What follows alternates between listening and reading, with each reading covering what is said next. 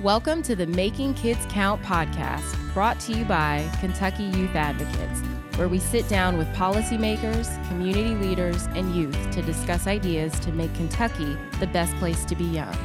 Now, here's your host, Terry Brooks. I'm Terry Brooks, and this is Making Kids Count. Today we're joined by Jennifer Hancock and Kentucky Senate President Robert Stivers. Jennifer has had over 20 years of experience as a social worker and administrator, with 10 of those years at Volunteers of America Mid States. She is currently the president and CEO of VOA, where they serve over 23,000 clients each year through addiction recovery services, housing programs for families and veterans, and so much more. Robert Stivers is the state senator representing the 25th District including Clay, Knox, Lee, Owsley, Whitley, and Wolfe counties, and has served as president of the Kentucky Senate since 2012. Most importantly, President Stivers recently became a grandfather. So, welcome, Jennifer and President Stivers. Thanks so much for joining us today. Great to be here. Thanks, Terry. Well, you know, our view is that comprehensive and innovative solutions to complex problems in the Commonwealth face us all. And we see Clay County as a unique incubator for tackling complex problems. It seems to be a community that recently is uniquely positioned to tackle multiple big time issues in an integrated way, featuring public and private partnerships that reflect creative and imaginative relationships. And frankly, if I'm looking at the efforts to date, I think we can look ahead in one or two years and see results and data that might inform other efforts in different counties across the state uh, a set of lessons that maybe lots of communities can buy into. So I don't think we can start the discussion around the multifaceted initiatives happening in Clay County, talking about those kind of solutions, without starting with a discussion about place. So, President Stivers, you're the expert on this. Take our listeners to Clay County. What are they going to see? What are they going to feel? What are they going to hear? What describe Clay County through your through your lens and through your eyes? Well, I'm going to digress a little bit and give a historical perspective, and then I'll bring it up to date. Um, but you're looking at eastern Kentucky foothills, getting into the deeper parts of the uh, eastern Kentucky Appalachian chain, and what you saw was quite a dependence and reliance on um, coal, timber, natural resources, and not a lot of forethought or planning about what happens uh, to diversify or when those resources um, naturally come to an end. Uh, and so caught up in those systems. Uh, a lot of money came through there and uh, a lot of opportunity for people without getting educations. So it was quite the asset, but also somewhat of a hindrance. Now that the coal and timber is not the economic uh, engine that it once was, or even close, now individuals are having problems with occupations, jobs, family life, everything around there. And so people are looking for solutions, ways to change. I don't call it a renaissance because a renaissance is a renewal. Uh, it is to capture something and change uh, the course of conduct and the way you operate, do business on all levels. So, with that, um, let's go back about a year or two ago and group convene. Terry, you were involved in that. Jennifer was very much involved in that. Early discussions without really any thought about what was going to take place uh, and where it would lead on dealing with um, children who were going to be brought into this world of a chemically dependent pregnant woman. And from there, I have to give Jennifer quite a bit of credit.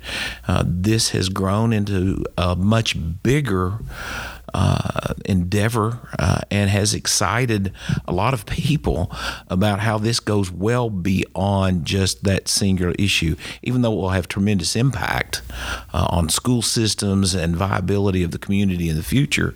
Uh, things are being looked at in a totally different way of how to basically create a dynamic not only socially but economically to change the image that has been portrayed for many, many years that in part is accurate but not in total accurate. And so there's a lot of excitement generated around what started as as an intervention program, but is quickly growing into um, uh, capturing of a totally new way of life. So, Jennifer, I hate to put you on the spot because we, we just heard from the expert on Clay County, but uh, I'm wondering from an external lens, what can you add? What can you learn? I actually remember talking to you on the first time you were driving up to Clay County. I remember the first event you had, and you shared you didn't check the district basketball schedule. Right. So, you sort of had a conflict with a district ball game. So, from an external lens, talk about Clay County from yeah. your perspective. Well, well, let's talk a little bit about that uh, first town hall meeting that you just mentioned, because despite the fact it was a district tournament, and despite the fact the school board was calling an emergency meeting on that Monday evening, 74 people came to a town hall to hear a story from Volunteers of America what of what was possible, and they had no idea who we were. They had never met me, but we had 74 individuals in the community come out and just listen to what could be possible if we work together. So, my perspective now, two plus years down the road, is seeing a part of the Commonwealth that is absolutely gorgeous in every way. It is a beautiful landscape, especially this time of year. And it is populated by beautiful people who sincerely want to transform their community to be healthier. Uh, to be more economically viable for the future of Kentucky, but have not had the um, resources or the ability to gain traction and to create a movement, which is what I think this is. It's certainly what it's becoming a movement where people feel empowered and hopeful that something can change dramatically at a foundational level. So it started, to President Stiver's good point, as solving for an addiction crisis. But the more we have been building community around this concept of opening our Freedom House program, the more clear it has become that we can't just solve for addiction, we have to solve for housing. We have to look at job creation. We have to look at the economic development opportunities that go along with all of this. We're even talking now about piloting the Family Recovery Court in Clay County as a companion to Freedom House. We're having early conversations about whether or not we can pilot a restorative justice project there.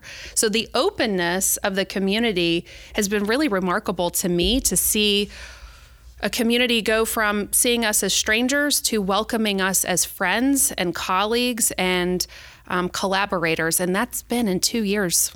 So I'm, I'm curious. Both of you talked about how this morphed from you. Everybody thought in the opening chapter that VOA was coming to solve, or at least be part of the solution around the addiction crisis. You've both talked about how it's grown to so much more. You know, I have one hypothesis. Uh, I remember that we did a kids count conversation in Manchester, and it was focused on just one data point: the number of kids who were in out of home care. What I remember about that scene was that at one table, you had law enforcement, the county judge, the superintendent, DCBS officials, ministers, lots of folks. No one thought it belonged to somebody else. Everybody thought it belonged to everybody. So that's one image I have of how Clay County goes about solving problems.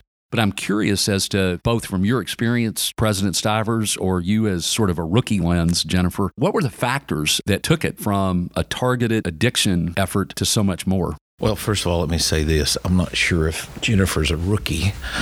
Um, she is in Clay County.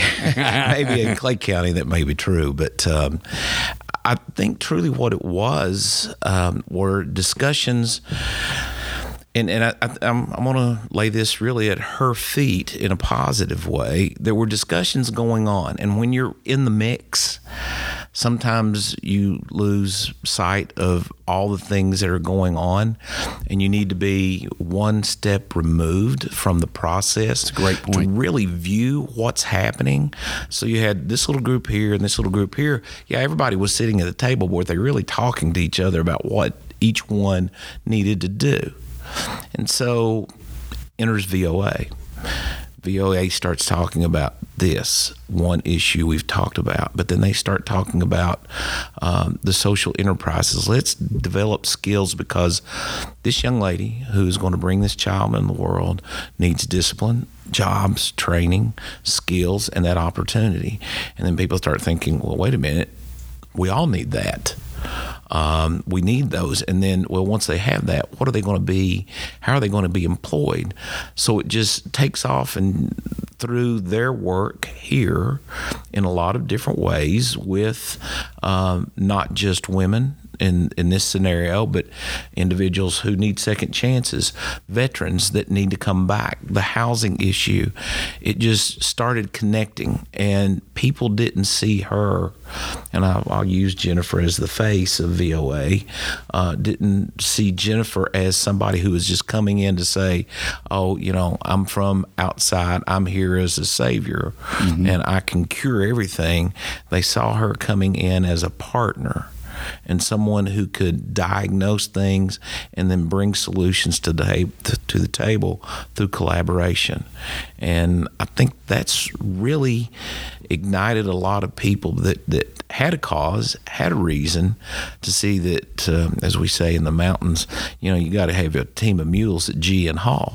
they got to work together, and they just weren't. They were working, but were they working together with a common purpose? So you helped folks gee and haw, Jennifer. Yeah. Uh, Putting that in my resume. uh, what other uh, what other factors did you see? What you know? What caught you by surprise? Were there seminal moments that took this from the initial idea to so very much more?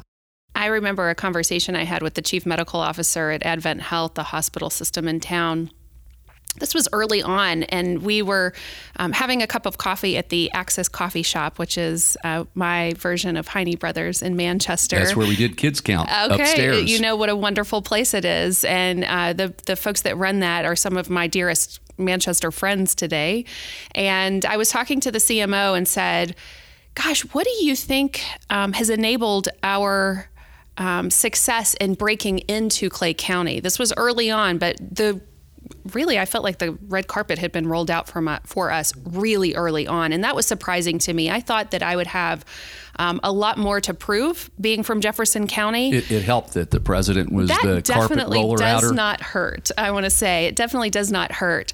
Uh, but people had to authentically buy into this, and I felt early on that there was a sincerity that people were cueing us repeatedly. We want you here. Please come back. When are you coming back? When can we have the ribbon cutting? Do you need land? Do you need a piece of property? Just coming out of the woodwork to help us. And again, I was worried going into this that people would be a little bit more hesitant, a little bit more reserved. And so I said to the CMO one morning, What do you think it is that's allowing us to be welcomed in so beautifully? And he said, I'll tell you what I see. And he's he's not a native to Clay County, although he's been there now over 20 years, Jeff Newswinger.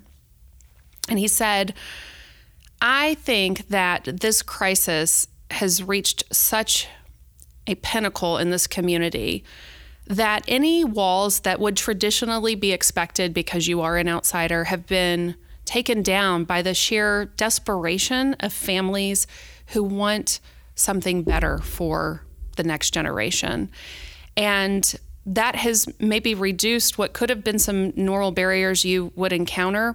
And so you're going to see a lot of people who are willing to work with you as long as you are consistent and you follow through and do what you say you're going to do. Urgency is a good catalyst. Absolutely. And that that has certainly been my experience is that every town hall we've had, every meeting I've had, I used to keep a running list. I need to update this actually of all the stakeholders that I've met with individually in Clay County, well over 100 people. Most all of them have a personal story related to addiction. It is very personal. And so I think that that sense of urgency coupled with an organization that is really committed to long term change. We're not just going to be here overnight and flip a switch and make everything better. That's not how we do this. We really want to do it by integrating ourselves and immersing ourselves into the community. And we've certainly made a lot of efforts to roll up our sleeves and say, we want to be a part of this. We want to be a part of you. Tell us how we can best serve and help. So I know that the current effort has lots of elements and I want to give you time to talk about those. Uh, one of the more prominent features that seems to pop up uh, whenever you all talk about it is the Recovery Community Center. Can one or both of you talk a little bit about that? I'm not going to get into subject matter that I am not as expertise as the individual sitting next to me. Uh, but it is something that I think has, in conjunction with Axis and being there and um, the uh, physical appearance of it and its um, welcoming nature um, has helped just bring yeah, again, Jennifer said this, you know, has helped bring them into the community. And it, it makes a big difference. Um, and I'll, I'll, give you a story uh, that reflects somewhat on the mentality, but also somewhat of our darker part of the history. Some people were actually coming to see me one day, and they were in suits, and I'll tell you after this is over who it was. and as they as they pulled into the local gas station, somebody looked up and walked up to them and said, "Hmm, FBI's here. Who y'all here to arrest today?" so um, that's not a real good atmosphere to have, and a lot of people look to individuals from the outside as well. They're outsiders. They know it all. They're here to tell us what we need to do and do best. And this has not been the attitude that has been taken nor portrayed. Uh, and this is the, the the center is really kind of that indicator, that monument to that. So talk about that, Jenna. How does that fit into your overall work? Take us there, paint a picture for it. So literally next door to Axis, you can throw a stone and hit our recovery community center. And we were intentional about wanting to establish it next to the heartbeat of the community to give it exposure and our and goal you like there. good coffee. And I like good coffee and I love the hospitality and the friends that over at the Axis and they make great white chicken chili on Thursdays. I'll put in a plug. Uh, and grilled cheese. So but so she's not there it, on Monday, Tuesdays, or Wednesdays. Thursday is my favorite day. Having it highly visible a place where the community can see it is so critical to our effort to destigmatize substance use disorder. That's really the aim of the Recovery Community Center is to give people permission to come and say, "I'm in recovery. May I access an AA meeting or an NA meeting here? How do I get back to work? I need some better housing. I need help with my family." So we have hired local staff who are people who have lived experience in recovery and they have wonderful experience to be able to pay forward to people who are right behind them on that journey and to provide some key supports to them. So it's open every day of the week and it's a place where you can just pop in for an hour. You can go to classes there. So we're having everything from yoga and nutrition to financial literacy courses, as well as AA and NA meetings. And over time, what we hope it creates is a sense of community and camaraderie, and ultimately to bring awareness that this disease of addiction is the face of all of us, and there's no more need to hide from that. And that the more we are overtly focused on bringing people into this community, the more supports we can wrap around them, the more success they're going to have long term, and the community over time gets healthier. So we really see it as key to our overall goal of creating a healthy community so that job creation is more viable, so that we can have some of the economic factors come back into play. And, and I want to comment that that is, you know, you. Uh, we, have just had this discussion, and I think it's created a much bigger discussion about uh, how we create a foundation and a foundation that's almost, if not totally, organic. So in a lot of it's it's a place, it's a symbol, it's a catalyst for for all of that. Yeah, I want to I want to make sure we have time to talk some bigger picture questions. But before we go bigger picture, other aspects of the Clay County effort that you think listeners need to, to hear about in terms of distinctive programming or, or efforts? I'm not going to say distinctive programming, but I think there is a common thread here. You know, you, you always had kind of the, the uncle that you was embarrassed by, and you kept him over. oh, he's corner. coming to Thanksgiving. Yeah, uh, and I think that's the way a lot of people looked at addiction for a long time. But back to, to something that that Jennifer said, um, that it has become so prevalent and touched so many, if not all, Amen. families that it's like, okay, we've got to do something. We've got to do something now. And it has to be real and holistic, not just something that, that is a feel good measure.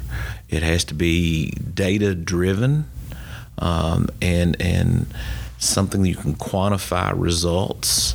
And so I think people really saw that, and that has been the biggest impetus that something needs to be done, but it's been the personality of the whole group of VOA that's helped kind of bring everything together. Great point. So, this seems like a great example of that public private partnership that folks talk about state and local and nonprofits and a variety of of agencies. Uh, I, I guess my curiosity is how much of this is unique to Clay County, just the the unique character of Clay County. What can be exported? What are what are lessons? So other communities face the addiction crisis. Other communities face similar issues. What advice? What lessons should they think about that you all are learning I know both of you still see this as a work in progress, but uh, what what do you say to folks, not just in Eastern Kentucky, but across the state? Well, I think that's possible uh, at a point in time I don't know if you can ever replicate something in in this scenario. You can emulate it because the dynamics. Great every, distinction. Every every county has a little bit different mm-hmm. setup. You know, uh, roads are different. You know, I have city school systems over in Whitley County. I have no city school systems in Owsley County. So, and that's a big factor when you get into rural areas.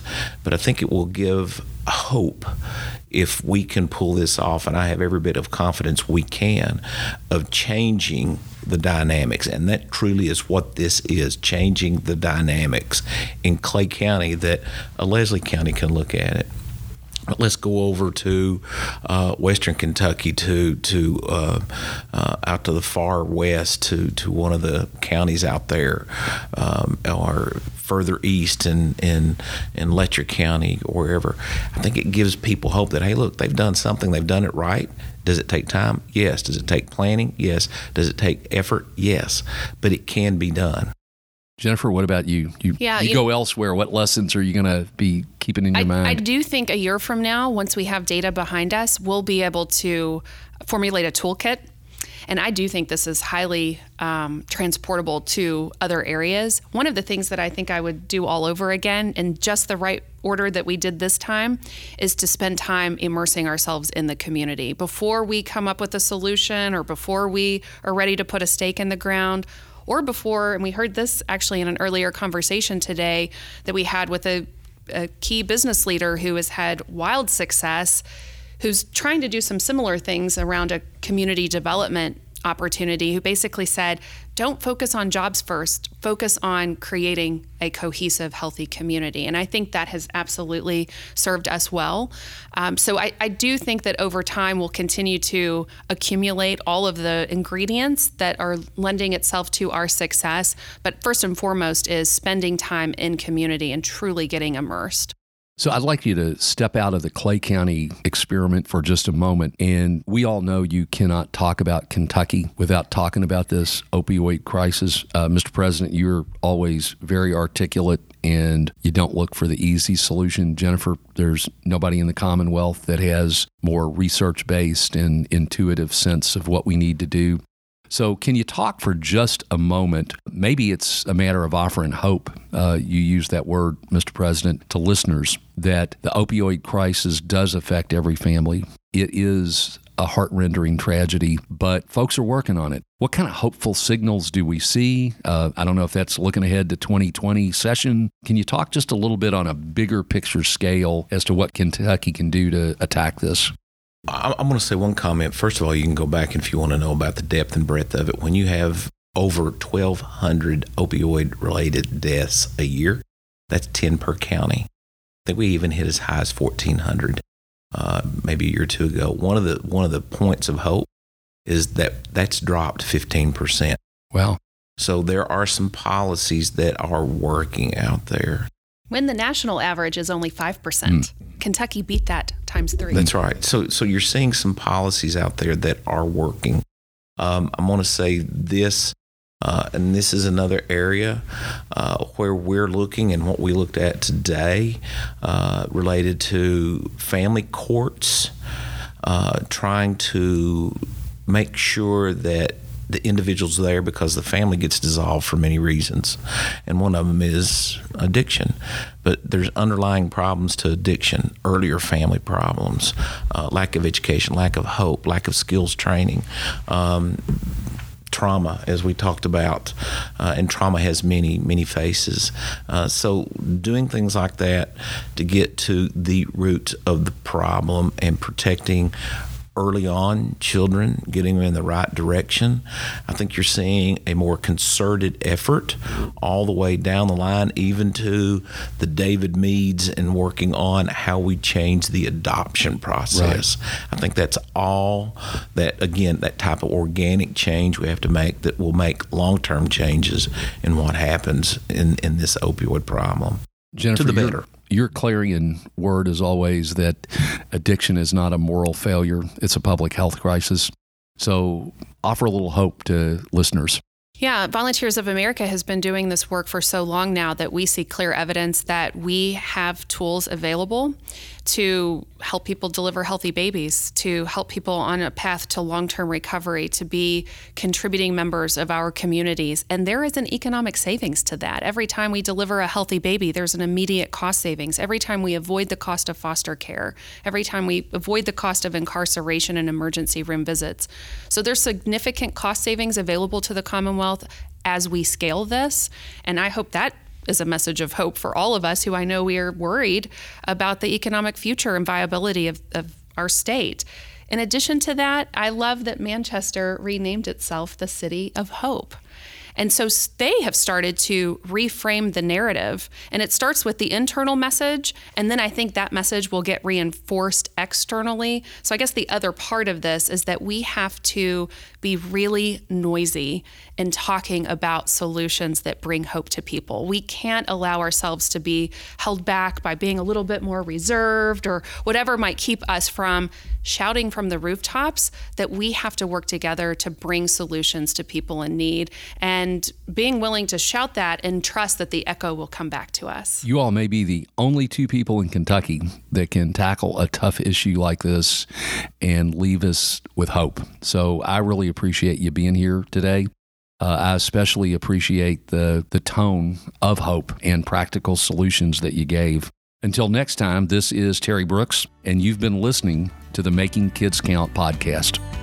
Thank you for listening to the Making Kids Count podcast with Terry Brooks. For more information and to listen to more episodes, visit kyyouth.org slash podcast. Kentucky Youth Advocates is a nonpartisan, nonprofit organization who doesn't accept government money so that we can remain truly independent. To support this podcast and our mission as the independent voice for Kentucky kids, please consider making a gift at kyyouth.org slash donate.